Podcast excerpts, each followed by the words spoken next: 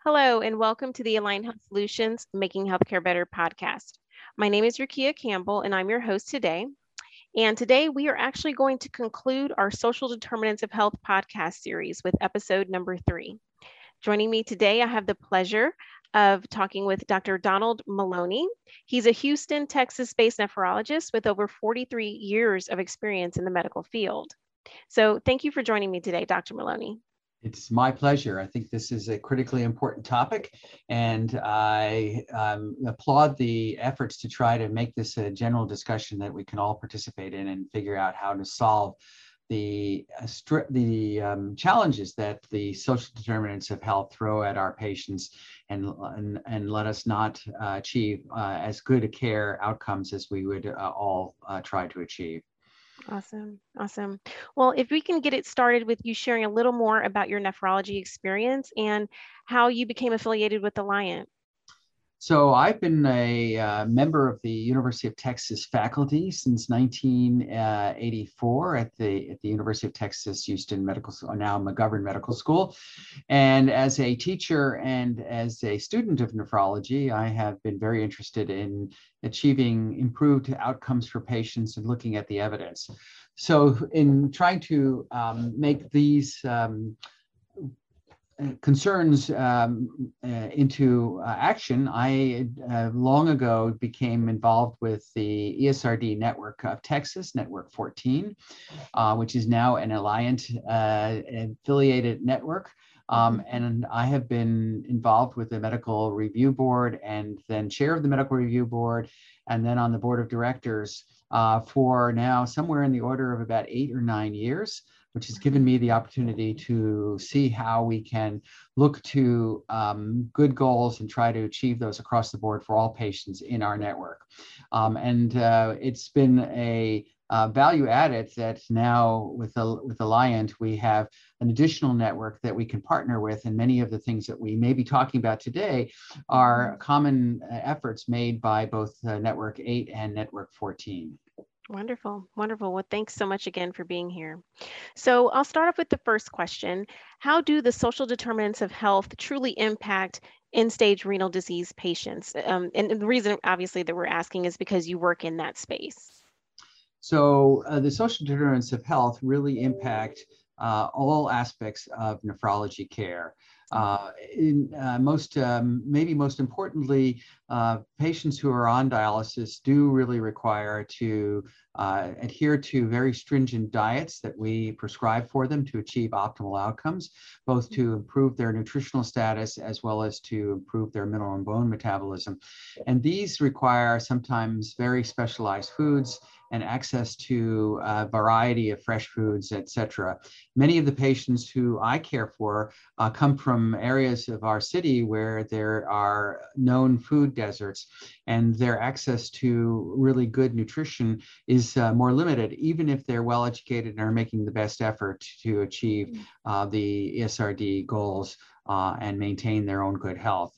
In addition, um, these uh, foods may require additional resources, but they also require, these patients require additional resources because now we have them on sometimes uh, nineteen different medications uh, or different pills a day. And this is uh, a burden both in terms of acquiring these medications Um, and also a burden in taking them and trying to adjust their day to meet the medication needs.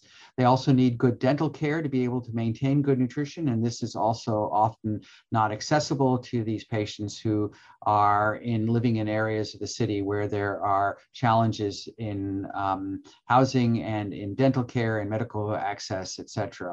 Um, Very importantly, all these patients who are on dialysis, whether it's in a in-center hemodialysis or whether they come to a center for management of their peritoneal dialysis or other home modalities, need to be able to make the appointments at the dialysis unit, and this requires access to reliable transportation. And many of the patients that I care for who are uh, have the um, challenges with the um, uh, social determinants of health um, don't have good access to transportation, uh, even on a regular basis.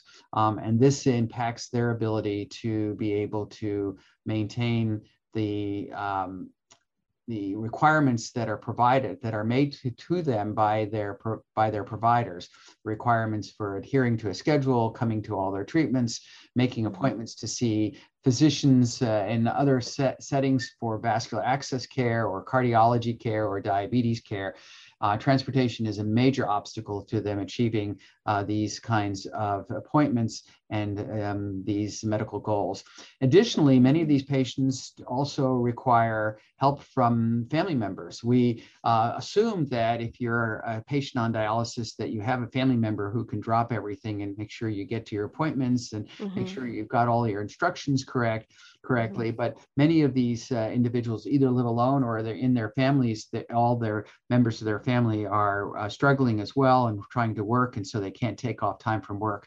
And so just being able to manage all the complexities that we throw at them regarding their uh, care are going to be um, uh, a uh, challenge Uh, for these patients. We need to figure out better ways to help them navigate all of these, and uh, it would be um, prudent if we could simplify the regimens as much as possible and still maintain good outcomes, and if we could acknowledge that these uh, challenges to transportation and other barriers uh, are existent, and if they miss an appointment, uh, it is not because they didn't uh, do their due diligence and try to make their appointments, et cetera. Wow.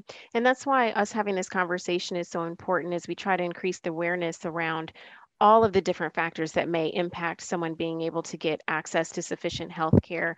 Um, you've mentioned everything from the food desert to um, lack of good dental care due to lack of transportation, transportation being a major thing.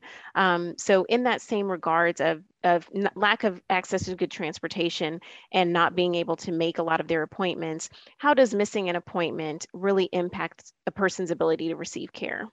So uh, I think that the question you're asking is not how does it impact their current state of health, which if we know if they're not being able to get their treatment, they may have more challenges with electrolytes or fluid volume, et cetera. Right. But in addition to that, uh, patients who are unable to get to their all of their treatments are often labeled as being patients that are not reliable. Um, they may not be labeled as difficult patients per se, and I hate that label, and I will explain why I hate that label uh, in just a few minutes, um, but they also will, they will be labeled as a patient that is not able to um, ad- adhere to a complex regimen. And this will impact their ability to have the optimal dialysis program, whether it's home dialysis or the opt- optimal schedule, and may also be trans- uh, translate into a um, label that would make it more difficult than, for them to be accepted by a transplant program for a kidney transplant, even though they are trying very hard to meet their the visit needs and the expectations and the um, prescription program that we have laid out for them. Now, it does help if with all these um, social determinants of health, if there is a conversation between the provider and the patient to uh, explore what are the barriers and to make uh, any decisions about care schedules, et cetera, a joint decision. So there's a joint uh, decision-making uh, that's patient-centered and acknowledges these. And then in that case, uh, there may be ways in which we can help the patients with these Um, issues. If they, if we don't help them with these issues, then there is t- tends to be a, a uh, environment in which there may be uh, blame and conflict and uh, controversy, and that too will make it less likely for them to be able to um, choose why choose for their care settings and have the flexibility to move to a new care setting or to um, be referred for a kidney transplant. Wow. Wow. You wouldn't even think all of that would kind of snowball into a bigger issue, but it but it truly, truly does. Now, someone listening may say, okay, so we're in this new new age of living with COVID. Um, telehealth has been on the rise, the ability to, to have access to, um, to your doctor just through virtual appointments. So someone may say, well, with the demand for telehealth increasing and the accessibility of that now being available, Would telehealth actually help those that can't make their appointments in person? Well, telehealth does have a role for some of the uh, appointments that they may need, meet, need to um, attend to, uh, including diabetes care and maybe even a nutritional consults, et cetera. But telehealth does not solve the issue of obtaining their uh, renal replacement therapy on the schedule that has uh, been um, related to them. Unless we can use to exploit telehealth fully and allow us to uh, increase the availability of home uh, dialysis modalities and get more of these patients home, this would not only help our patients in, say, urban areas that may have um, these challenges, but it would be particularly beneficial in patients who are now traveling two hundred miles round trip to get to a dialysis facility where they could potentially receive much of their care via telehealth and home dialysis uh, in rural areas in my state of Texas and in, in Tennessee and other places. Um, so I think telehealth does have a role. Um, and it may reduce the stressors on these patients. But there's a big challenge to telehealth. And that big challenge, I think, is to acknowledge that patients with the most uh, egregious challenges of the social determinants of health uh, often don't have access to either the internet, if they're in rural areas, or if they have and live in more urban areas, they may not have the equipment that is required to do a full telehealth visit, um, such as computer, et cetera. And this is becoming more and more of a problem because in our uh, C K D settings and in our other clinic settings, we are relying more and more on the computer to make appointments, to keep appointments, to uh, provide information to patients. And if they have no access to a computer, they're left out of this way in which things are now being done. And uh, I do see that as a major challenge of telehealth, albeit it is an opportunity that may lead to better outcomes if we can exploit it and provide patients uh, in this group of patients with the equipment and the access that they need to be able to use it optimally.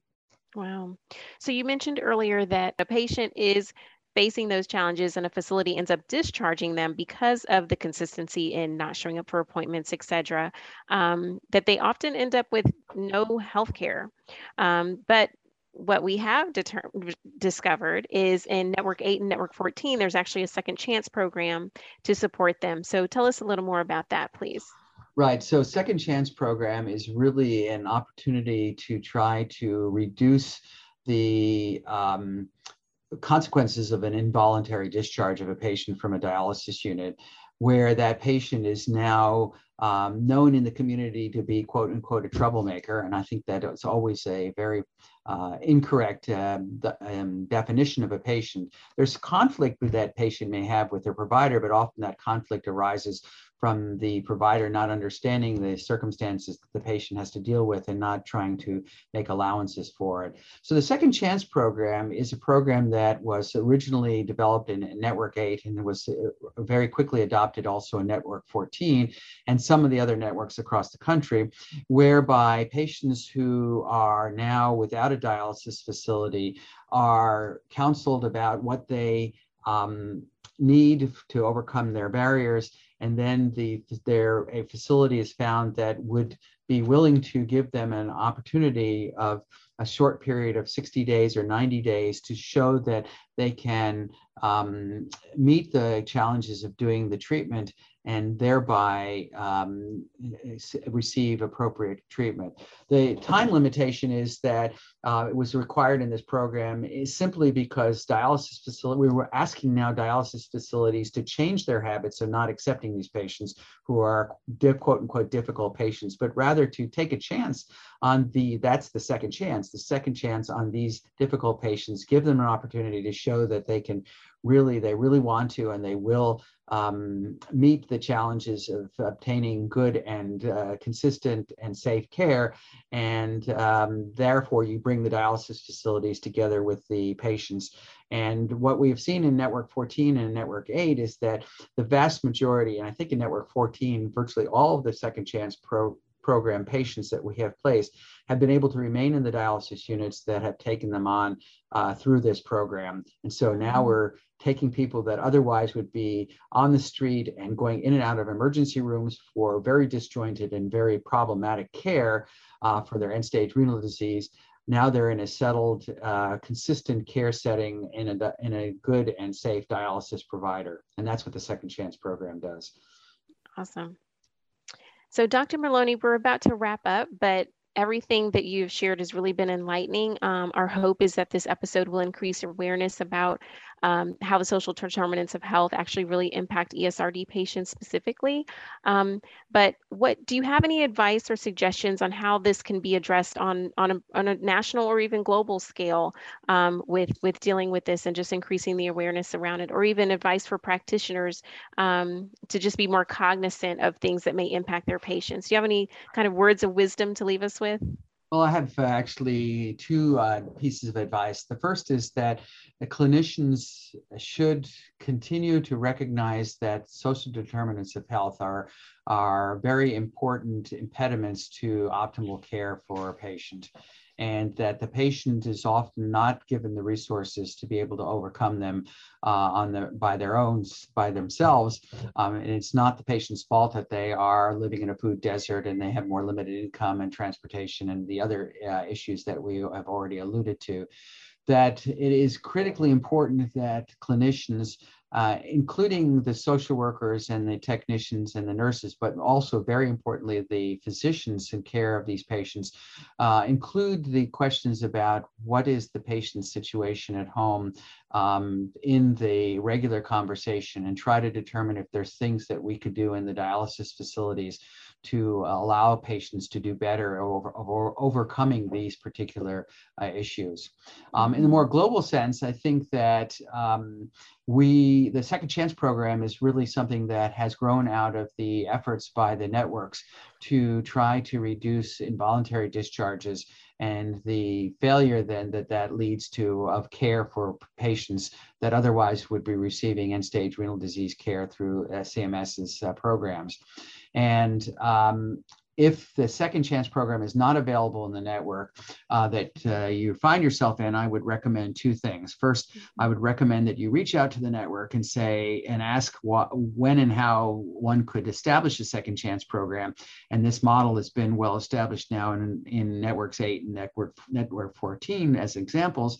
Mm-hmm. And then uh, secondly, um, you also always reach out if there's a if there's provider-patient uh, disagreement or conflict. Always reach out to any of the networks in the network system um, to, for their help in addressing this conflict, to try to avoid the need for or the uh, outcome of involuntary discharge. Um, okay. So the networks are there to help.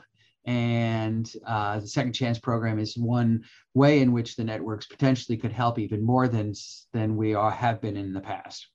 Wonderful. Wonderful. Well, thank you so much for joining me today. I've appreciated it. Thank you. It's my pleasure. And, and thank you all for joining us for this latest episode of Alliant Health Solutions podcast, Making Healthcare Better.